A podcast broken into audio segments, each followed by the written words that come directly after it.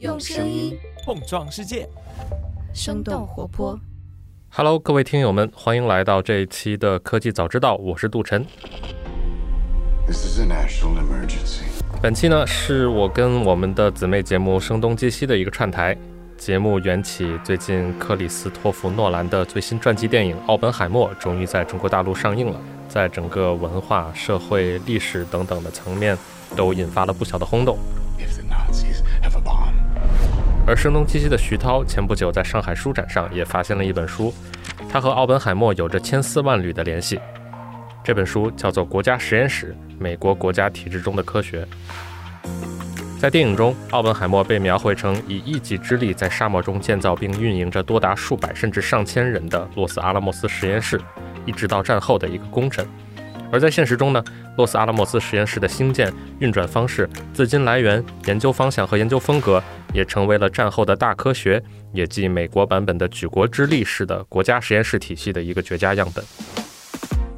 在本期节目中，我们从冶金实验室、伯克利辐射实验室、费米实验室等曼哈顿计划的组成部分出发，探究洛斯阿拉莫斯如何只用了很短的时间就成为了一个自由经济体制下的怪兽，以及由此引发的美国国家实验室制度的雏形、建立、兴盛。最重要的是，我们将会回答一个关键的问题：曾被誉为自由资本主义体制下的社会主义孤岛的美国原子能委员会，也就是奥本海默片中大反派施特劳斯所把持的机构，其所管理的整个美国国家实验室体系，为什么没有在战后成为一个更可怕的庞然怪兽？好的，接下来我们进入节目正片。嗨，大家好，欢迎收听《声东击西》，我们一起用对话来发现更大的世界。我是徐涛。那今天我们的话题也是多多少少和奥本海默有关哈，就因为的确这个电影，我觉得有很多可以说到的地方。而且对于我可能比较特殊的地方，是因为一个曾经在硅谷做过很多前沿科技报道的人，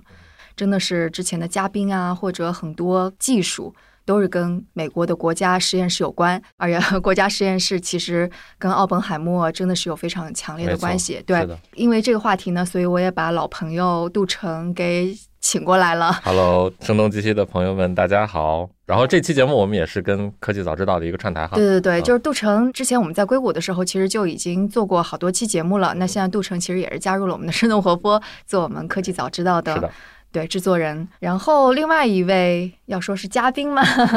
对我们另外一位是赛德，其实是声东击西的制作人之一吧。Hello，大家好。我们来说这个国家实验室哈，就是我觉得挺有意思的一点是，现在感觉集全国之力来做这种非常前沿硬核的科研，在这种大国，中国呀、美国呀，或者是其他大国，是很常见的一个事儿。是的，但是其实，在奥本海默那个时代，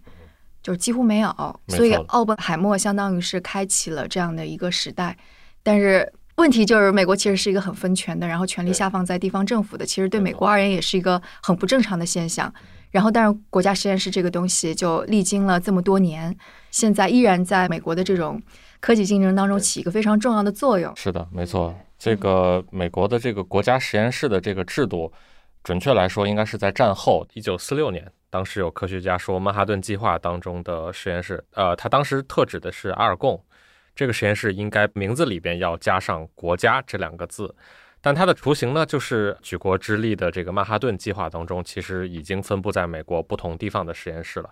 包括由奥本海默一手缔造出来的洛斯阿拉莫斯。那么加上“国家”这两个字呢，其实相当于是确立了国家实验室在美国政府的体制之下，可以动用这个举国之力去呃获得超级多资源，相当于是确立了这么样一个正当性嘛。但是其实相当于我们都知道的，其实通过大家可能去看奥本海默这样的电影，在之前主要负责曼哈顿计划的这个最核心的这个核武器的研究方面的这个洛斯阿拉莫斯这一个呃实验室，它其实已经是具有这个国家实验室的一个雏形了。因为其实如果再往前推的话，其实战前就已经有一些了。那像欧洲传统的一些大学，他们也投入一些。然后包括第一次世界大战的时候，其实美国的军方就已经有一些实验室。对，就比如说电影里面我们看到伯克利由劳伦斯领导的这个实验室，它叫做辐射实验室嘛，Red Lab。然后以及像在东边普林斯顿这些地方，他们当时所处的地方有一些实验室吧。但是从来都没有这么大的一个力量投入。在美国之前，英国是先通过了一个法案，然后建立了一个类似于我们说的举国之力的这样的国家实验室，然后他们有两个科学家开始去研发原子弹这样的武器。然后应该是四一年的时候，罗斯福成立了一个科学研究与发展办公室。这个办公室下面相当于是有了一个行政令啊之类的，几乎能够调用无限的资金和人力，调用到跟那个军事目标相关的一些东西来。是的，对，大家可以回忆一下，在电影当中，当时奥本海默第一次跟他的这个同事劳伦斯见面的时候，当时劳伦斯跟他的学生正在忙着在做一个什么样的东西？那是在伯克利的校园里。是的，劳伦斯在做的这个项目呢，就是。他当时正在打造的这个东西叫做回旋加速器，叫 cyclotron，就是后面对于开发原子弹非常重要的一个提供这个里边的这个放射性材料的这么样的一个机器。当时呢，在刚才陶老师提到的这个美国政府组织的科学与研究发展办公室叫做 OSRD 这个部门呢，它下面还有一个部门叫做 IC 部门，一个比较神秘的一个部门。它当时其实已经给劳伦斯提供了四十万美元的这样的一个费用，用于开发这个回旋加速器。然后包括其实劳伦斯后面他在四几年、五几年的时候申请资金的时候，他都是一下子去申请两百万甚至一千多万美元，在当时一千多万美元的经费，从从这些里边都可以看出来，说美国政府包括在战前战争刚一开始的时候，以及战后，其实对于像这些科学家领导的这种超大型的这种举国之力的这种实验室的项目，是给他们有非常大的这种资金以及自由度上面的一些支持的。这个 OSRD 的领导人是不是就是电影里出现的那个叫哎布什博士？布什对，呃，OSRD 的当时的这个负责人叫做万尼瓦尔·布什，对他其实是应该可以说是跟劳伦斯、跟奥本海默以及当时一些在美国的这个东部的一些科学家，就是他们是掀起这一个潮流的这样的一波人。虽然我们刚刚说有那个布什、有劳伦斯这些人，但是其实，在那个奥本海默正式加入之前。这个事情已经进展了两年了，嗯，但是一无所获。对，对。然后后来格罗夫斯他应该是四二年的时候，四一年开始接触，四二年开始领导，面试了很多很多科学家，最后面试到了奥本海默。其实挺关键的，就是奥本海默在这里边还是非常厉害，是他提出了几个挺重要的。就首先那个举国之力，你是需要很多钱。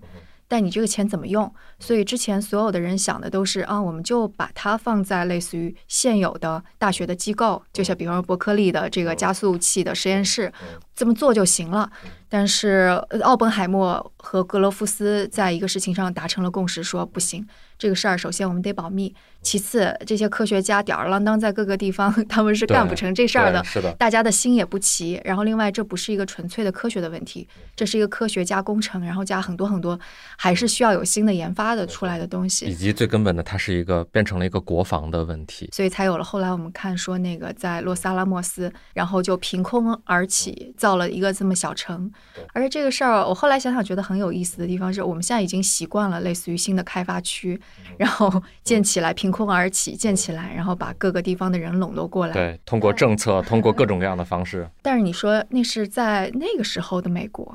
当时这个最开始其实四一年的时候，普林斯顿的这个科学家他们就有提出提出说，如果我们确定要打造一个原子弹这样的一个东西的话，我们需要一个集中式的、单一功能的去做核能研究的这样的一个中心。但是在当时呢。我们都知道，美国直到今天，它的体制仍然是一个比较自由。美国的这个呃文化，他们的人的性格，他们不是这样的。所以在当时呢，其实相关的这个研究就分散到了两个中心，一个西，一个东。西边就是在 U C 伯克利的这个辐射实验室，叫做 Red Lab，然后以及芝加哥的那边，他们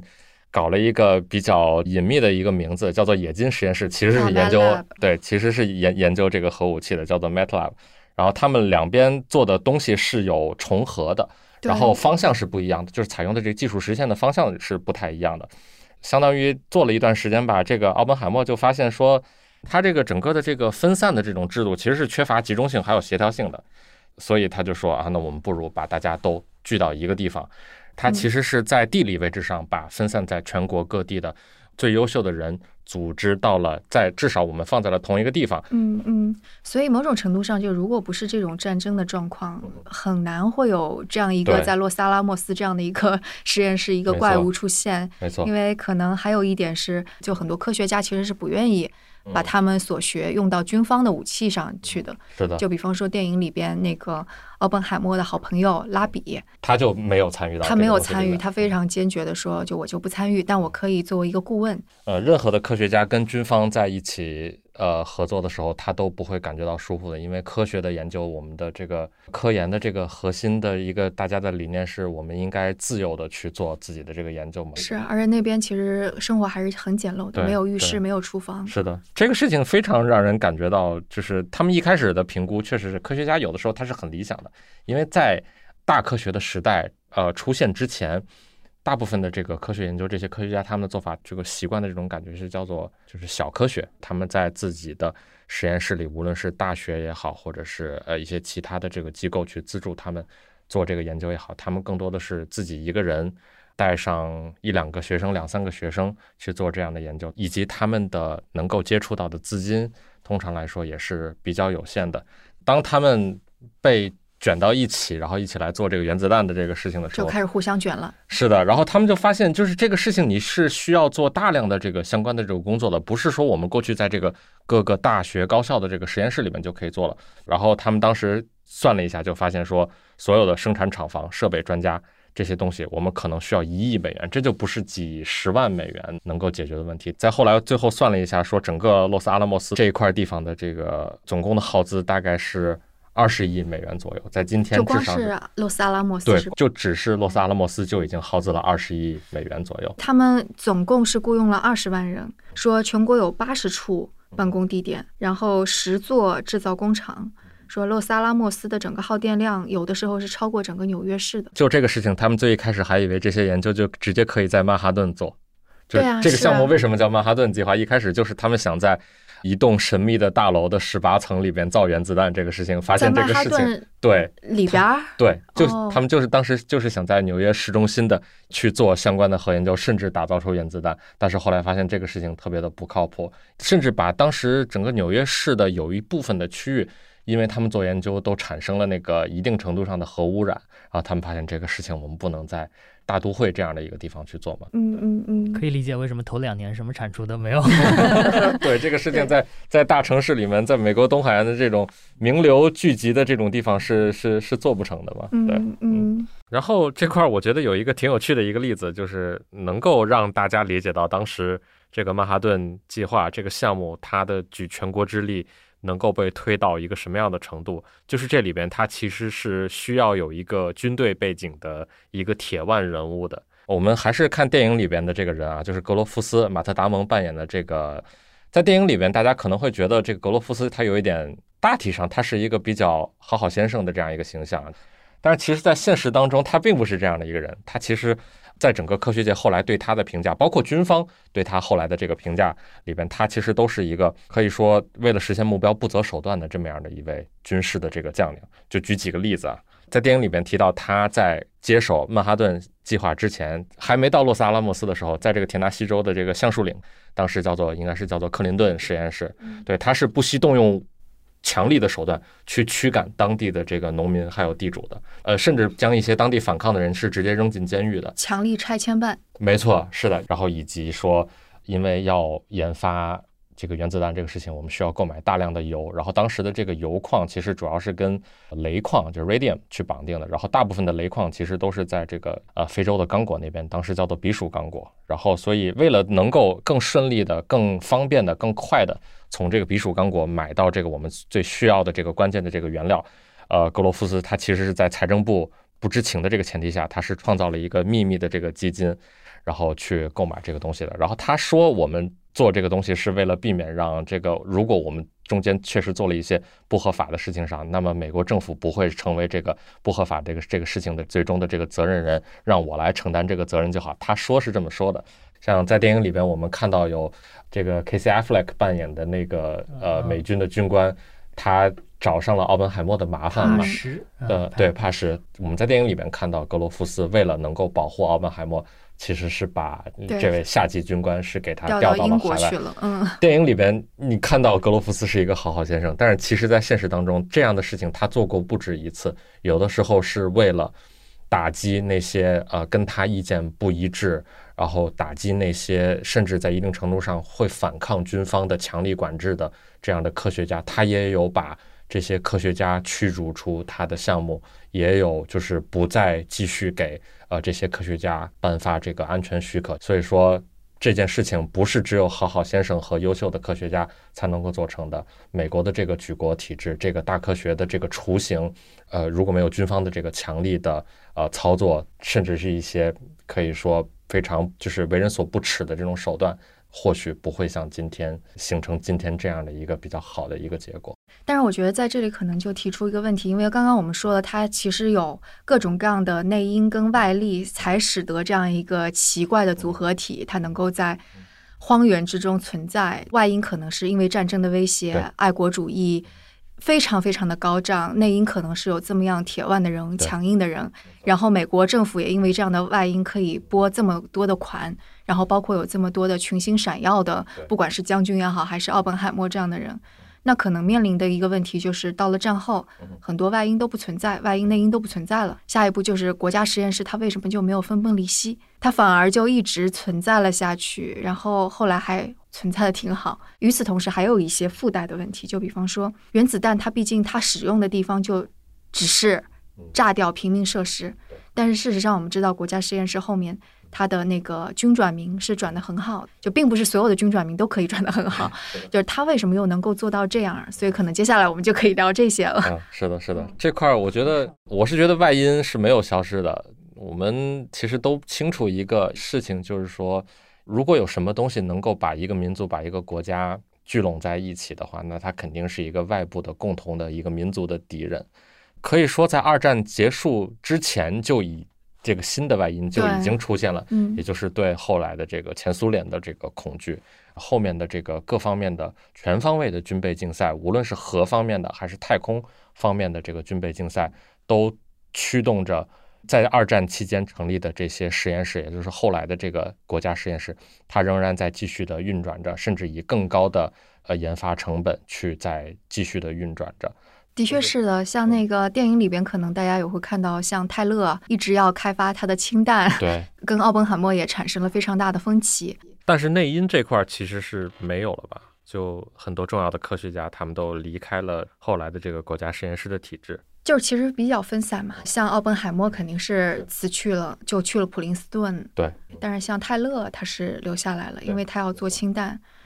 冯诺依曼他应该就是依然是两边跑，对，就刚刚可能我们没有提到说，在二战的这个过程当中，因为计算太重大了，所以冯诺依曼作为一个数学家，以及就是他是一个通才，所以其实也是出现在了洛斯阿拉莫斯，嗯，然后跟泰勒其实也是好朋友，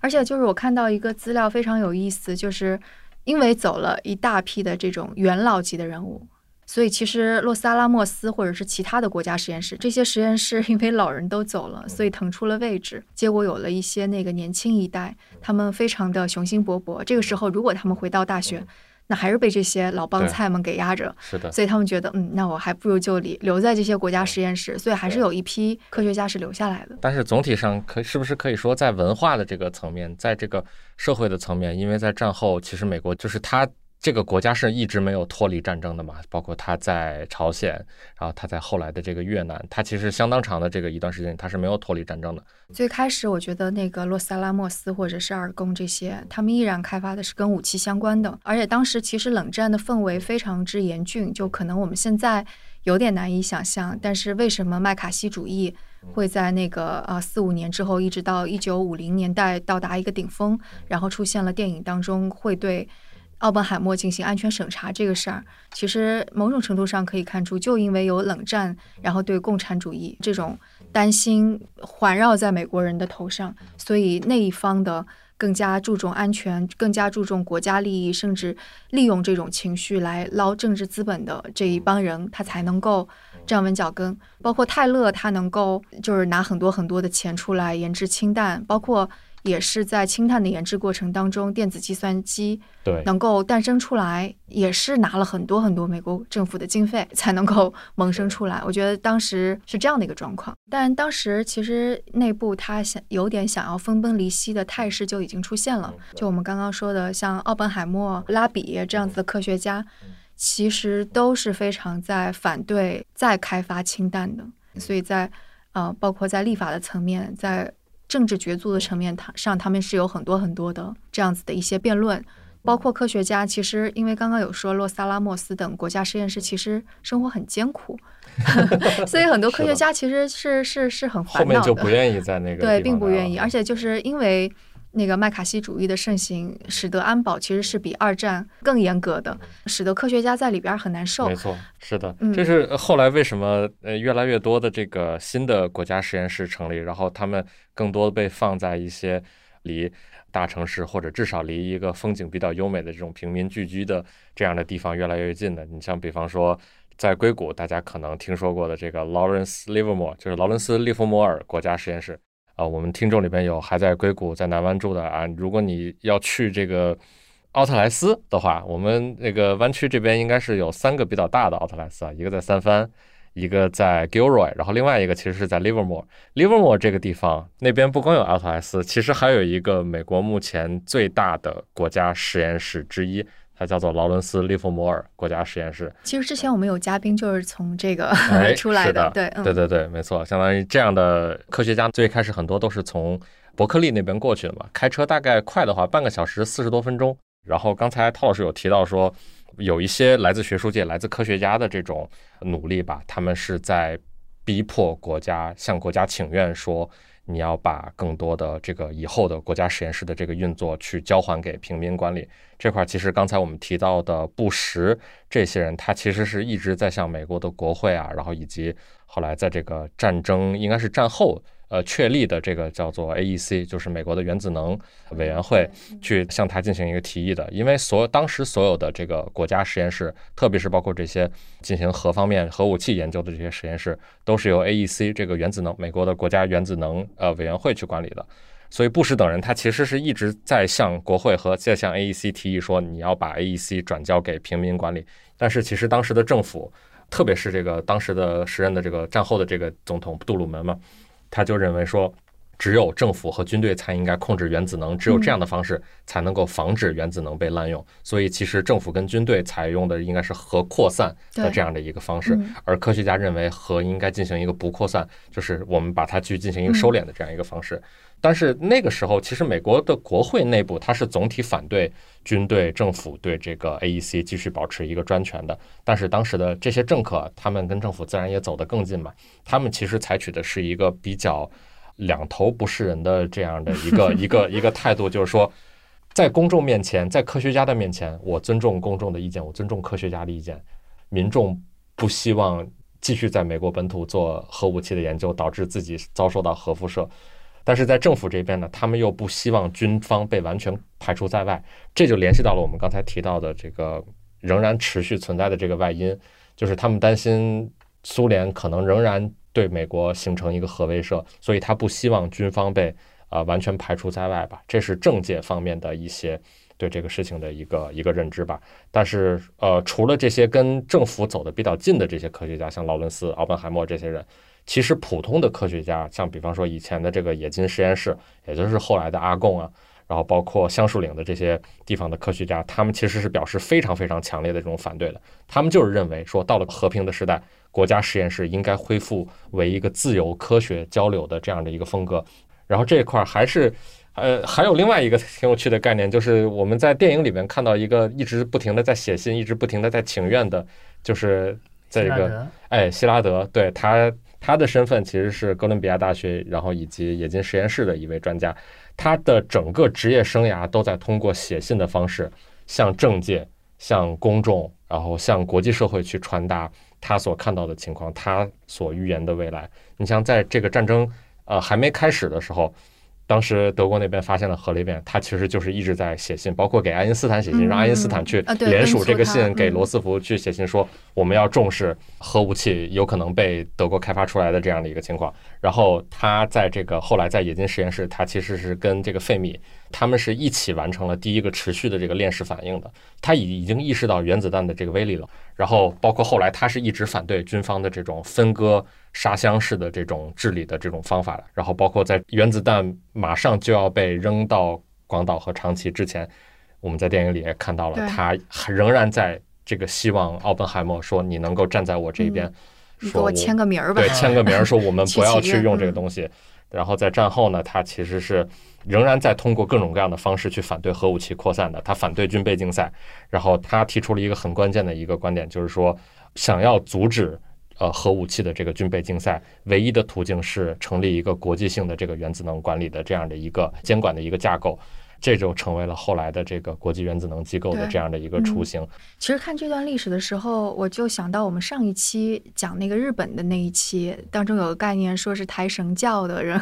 都抬着轿子，然后看上去不可抗力的走向一个很糟糕的状况。我觉得就是比较起来有点有意思的地方是在于，因为都有外因嘛，感觉好像都是有战争的威胁，然后内部的人也有很强大的想要往就是更极端的推的，就比方说日本的军部跟美国的军方。他们都是更加好 战的，对不对？然后包括也都有那个最上层的支持，无论是日本的天皇，还是那个美国的杜鲁门。但是为什么最后美国国家实验室依然在这里边没有就看上去这么失控？我觉得的确跟杜成刚刚讲的不同的力量，它能够发出不一样的声音。是很很至关重要的。然后原子能委员会就是我在看它的那个就是设置的时候，我也觉得非常有意思。它是分权的，它是有七个委员，我就觉得哦，好吧，这个也太美国了。这块我觉得还有一个很重要的，没有导致国家实验室的这个系统最后变成一个更大的怪物的这样的一个原因，就是他们内部之前一直认为非常好用的一个东西，就是分而治之，内部竞争。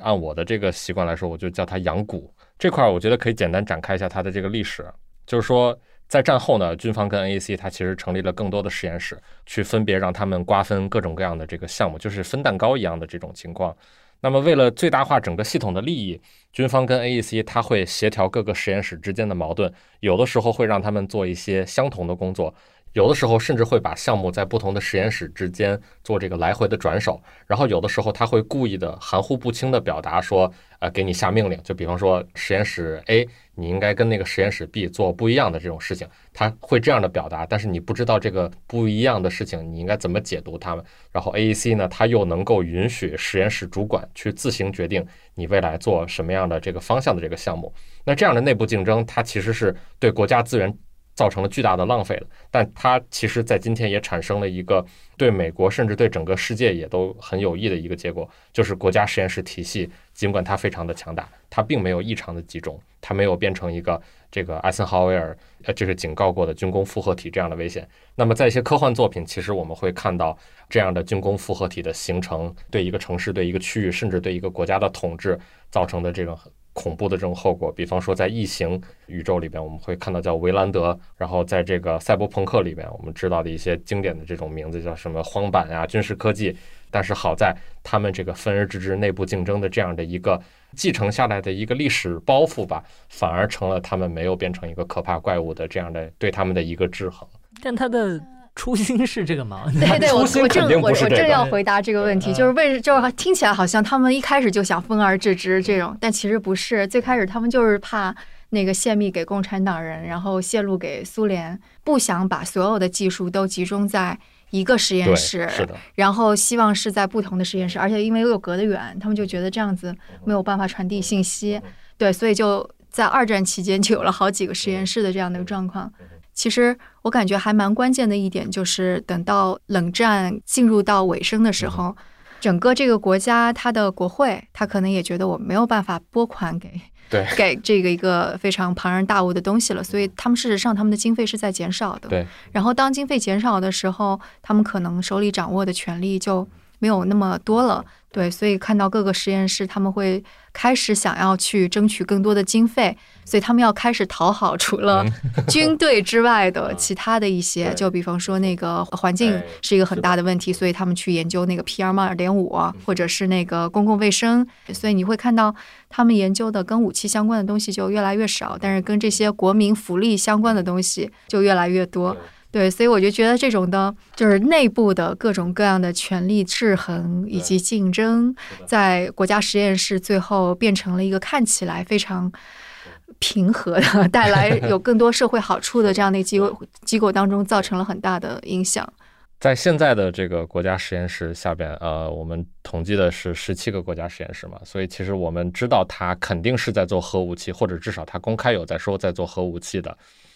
只有三家了。哦其他的这个实验室，三家呀？这个也就是劳伦斯、利弗摩尔，然后呃洛斯阿拉莫斯嗯以及三迪亚。所以其实这个从这个比例上，你可以看到核武器虽然是仍然是一个很重要的东西，但是至少在国家实验室的这个体系下边，就是研究它的实验室的数量是在减少的。更多的其他的实验室，他们会把他们的精力放在更前沿、对呃平民更有用的一些技术上，比方说呃高性能计算，比方说新材料的研究。包括这个人类基因组计划，这个生物方面的这个呃先进技术的研究，呃很多最一开始都是从这个国家实验室里面出来的。不过在这个事情上面，国家实验室它也有在做一些改变它形象，让大家更愿意去接受它的一些努力。比方说，我们提到国家实验室，就是很多，比方说高性能的计算机、加速器粒子加速器，嗯你往往是只有在国家实验室里边才能够用到的。但是这些国家实验室呢，它能够对外开放说，说你作为用户，你可以来申请使用一下你的计算机，使用一下你的粒子加速器。我开放我的这个大设备的这个权限给你外边学术界的这些可能相对来说比较小一点，它没有那么多经费，没有那么多人可以去购买这样的这个设备，然后以及你也可以申请成为一个访问学者，你可以隔三差五去一趟这个旁边离你家很近的国家实验室里边，呃，去用一下他们的设备。所以在这个方面上，国家实验室它其实是有在让自己变得更加的开放。但你知道吗？就这一点也使得国家实验室之间的竞争更加激烈。举一个例子，就比方说，就是洛萨拉莫斯那边有超级大的计算机，然后 Livermore 是没有的。哦，你是说二战刚结束的时候吗？对，然后 Livermore 当时的研究人员就很悲催，他只能够半夜到早晨八点 去使用洛斯阿拉莫斯的那个大型计算机。Livermore 心想：天哪，我就被卡脖子了，不行，我不能卡脖子后。来他受不了了，他自己买了对他计算机。他们不是自己买了，他们是自己做了研发，嗯所以在那段时间，就是电子计算机开始研发的那段时间，就各个实验室都砰砰砰自己研发出了各种各样的计算机，而且他们的这种计算机又跟就是产业界。去进行合作，嗯所以跟 IBM 呀、跟兰德呀，所以不同的公司就都拿到了跟电子计算机相关的一些技术所以才有后面的一些演变啊之类的，。像今天这个劳伦斯·利弗摩尔的，它叫做 HPC，就高性能计算机的这个部门，它其实就是在整个美国西海岸应该是最大的这个超算算力的一个地方。前几周我们在聊那个 LK 九九，就是那个超导材料的那个事情的时候，里边有一篇非常重要的论文，它其实是。来自这个呃劳伦斯利弗莫尔国家实验室的一个研究员，他根据这个韩国团队他们算出来的那些东西说，把这些数据给我，我拿我们的这个超算去跑一下这个这个预测，然后得出来说，哎，这个材料它确实有点意思。当然之后的事情我们知道，这个材料它并不是一个超导，但是当时那篇论文就是因为他一个人哦，他只是这个实验室的一个普通的一个研究员，他就可以利用到这个实验室所拥有的这个超算资源去进行一个计算啊。这个话题，我觉得听众当中如果有就是高校的科研工作者的话，应该会深有感触。就是那赶紧来评论一下。谁没有那种就是排队借学校的计算机去跑数这样的？要不然那些斯坦福的博士、那些教授，他们为什么那么愿意接受谷歌、Facebook 的赞助的的赞助，甚至是嗯跑到这些公司里面，就是因为他们能够离算力更近，他们研究的这个东西就是高度依赖算力的。嗯嗯，哦，对，就是这个讲到跟产业界，我觉得这也是一个非常有意思的东西，因为刚刚我们有提到说，国家实验室它其实向产业界。输送了很多民用的技术，然后包括我们现在可以说，整个硅谷 它能够哎那个现在这么的先进，它某种程度上是建立在这种国家实验室的很多科研技术给民用化。然后就是美国，它有一个相当于是在二战期间就有一个指导思想，就是有一些东西你就别老自己做，你该让外面的企业去做你就去做。所以当时就有这么一个指导思想。然后到二战之后。就是这些实验室就本来他们做的这个核核的研究就很生涩，所以当时国家实验室是我自己，反正钱多嘛，我自个儿该能造造就造了，像那个什么辐射探测的仪器啊。然后这个时候企业又去国会闹，就是他们对，就是企业就不满意了，然后各种就是那个写文章抨击啊，或者是要求啊，然后并且在国会上面辩论呀，然后并且要求这些国会议员帮他们说话呀，怎么怎么着的嗯，所以迫使说你们得把技术给拿出来。然后，当国会的预算开始越来越少的时候，也迫使国家实验室不不得不把这些技术说，哎，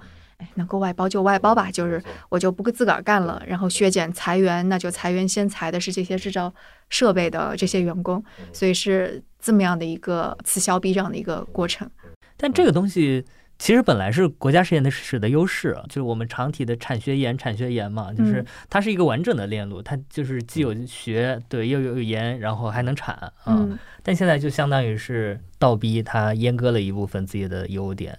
可能就是在这种博弈当中形成了一个更加高效率，就是整体上系统更高效率的一种组合。它形成了一个新的平衡。对对，当时那个，就比方说，可能产学院最高效的应该在前苏联，就是他们嗯是非常集中的。就比方说，他们的国家实验室肯定是在高度集权下面的，，然后他们的学界肯定也是要完全服从国家的需求，包括他们的兵工厂，对不对？一一个最经典的例子就是 LK 九九这个原始的材料，在前苏联那边八零年代末九零年代就已经出来了。出现过对嗯，是的嗯，对。然后后来那个就是美国自己的学者去看说，就同样是在这种集国家之力进行研发，登月啊什么的技术出来，为什么美国似乎还能够最后抢先一步，甚至把这个优势给持续下来？他们认为，就是因为就是首先是刚刚我们说的各个实验室之间的竞争，使得他们生产出来的东西是有差异的，他们自己就在竞争。然后另外他们又可以跟产业界结合。这里边有一个实验室之间的竞争当中也有个比较好玩的事情，就是当时原子能委员会是认为电子计算机是很重要的一个可以帮助科研大幅度提高效率的一个东西。所以他就跟那个呃布鲁克海文就说，那个你们用这个电子计算机吧。布鲁克海文就说，嗯，可能我不太需要。然后，但是科是学家够算了，但是那个原子能委员会就不由分说的就买了一台，然后给了布鲁克海文。结果他们的科学家还是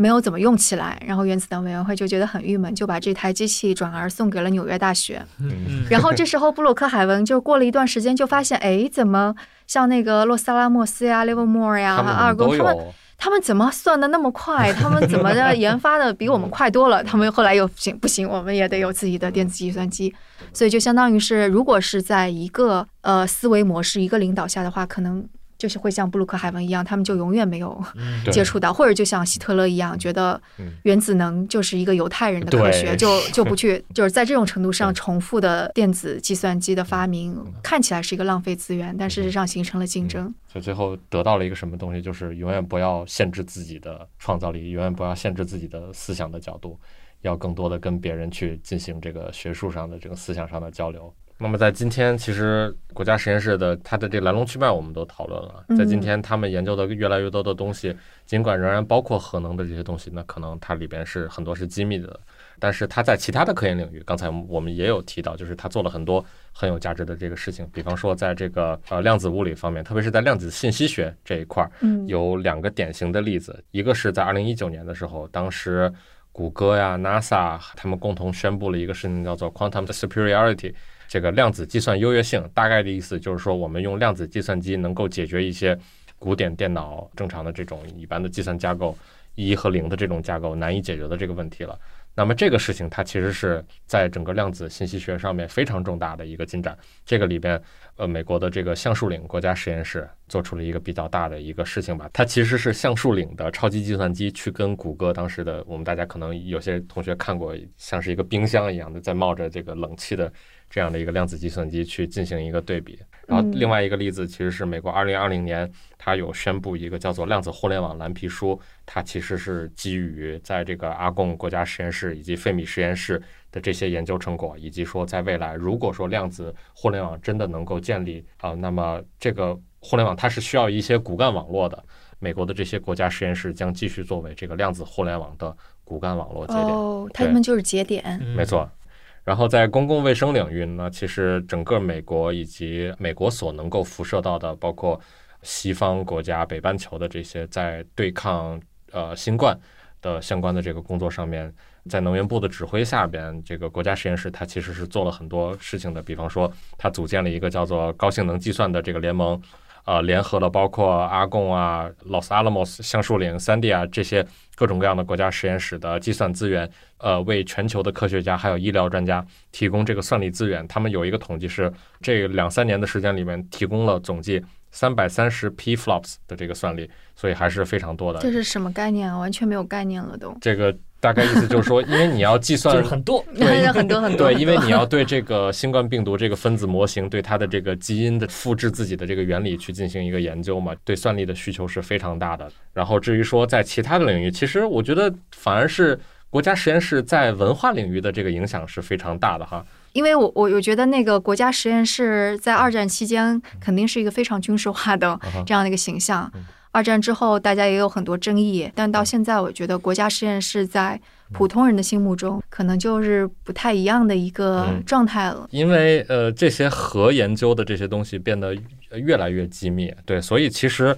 一定程度上吧，就是可以说，公众对于核能、对于核武器这些东西产生了越来越多的这种呃误解。当然，这个其实也不是说带来了一些负面的感觉，它其实就是形成了我们在更多的这种流行文化的这个作品，特别是电影啊、电视剧里边看到了说核能其实成为了很多优秀的，无论是科幻作品也好、谍战作品也好、战争、历史，甚至爱情片、动作片里边，核能都已经变成了它的一个大的一个背景了。那比方说，在流行文化当中，我们可以看到最直接的一个例子就是《怪奇物语》，呃，Netflix 的这个自制片《Stranger Things》，它其实里边刚才我们有提到，它有一个虚构的叫做霍金斯国家实验室，它是位于一个虚构的一个小镇子上面，它里边因为这个呃粒子加速的研究，或者是因为核能的研究，导致打开了一个通向异世界 Upside Down 的这样的一个大门。这个实验室它其实是很像现实当中的这个费米实验室和阿贡国家实验室。然后在这个《环形物语》里边，这是亚马逊的一个自制剧啊，它里边有提到的一个物理研究所叫做 MCEP，它其实有参考了美国的这个费米实验室，因为费米是最一开始做这个粒子物理加速这样的一个实验室。然后还有一个比较经典的，其实就是《绝命毒师》，就是这个片子里边的这个 Water White 老白啊，他这个化学为什么这么厉害？他之前其实就是在三地亚国家实验室工作的。三地亚是另外一个位于新墨西哥州的，跟那个呃 Los Alamos 其实都是在新墨西哥啊州，嘛。那他怎么后来去当高中老师了？失去工作了，因为他拿不到这个这个资金了。哦，就是我们说的那个 国会削减经费之后的。错 啊，没错对，三 D 亚的这个里边有包括核武器啊，以及核武器配套的这个化学引爆系统这个这块儿。那么老白他是化学专家，这个我们知道了。行啊，好呀。那我们今天也聊了挺多的了，其实就是国家实验室这个它的前世今生，然后以及它怎么样才相当于是一个怪兽，但是又被困在了笼子里。它诞生于武器这种杀人的东西，但之后又能够造福于民众。它怎么样不会像一个失控的神教一样被抬向一个不可避免的深渊？我觉得这我们这两期节目还是挺有意思的哈，可以做一个对照。所以也请大家给我们留言，特别是曾经有在国家实验室做过的同学，我们听众当中应该是有的，因为我们之前的嘉宾啊什么的也也都有提过。那我们今天就这样，我们下期节目再见。好，拜拜。这期 What's Next 科技早知道就到这里了。听完之后，如果你有任何的想法，欢迎在评论区里面给我们留言，我们每一条都会认真的看。如果你喜欢我们的节目，请记得给我们五星或者好评，分享给更多的朋友，也会对我们非常有帮助。你也可以单独写邮件给我，邮箱地址是听 t i n g at 声点 fm，我都会一一回复。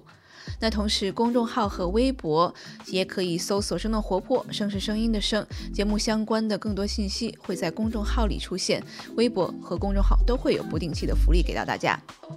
如果你想要跟我们更加紧密的讨论和分享，或者是想要认识和你一样有求知欲的新朋友，可以加入我们的微信群。进入听众群的方法是在公众号文章中扫码添加，或者是公众号后台回复“科技早知道”即可获取邀请码。期待你的加入，我们下期见。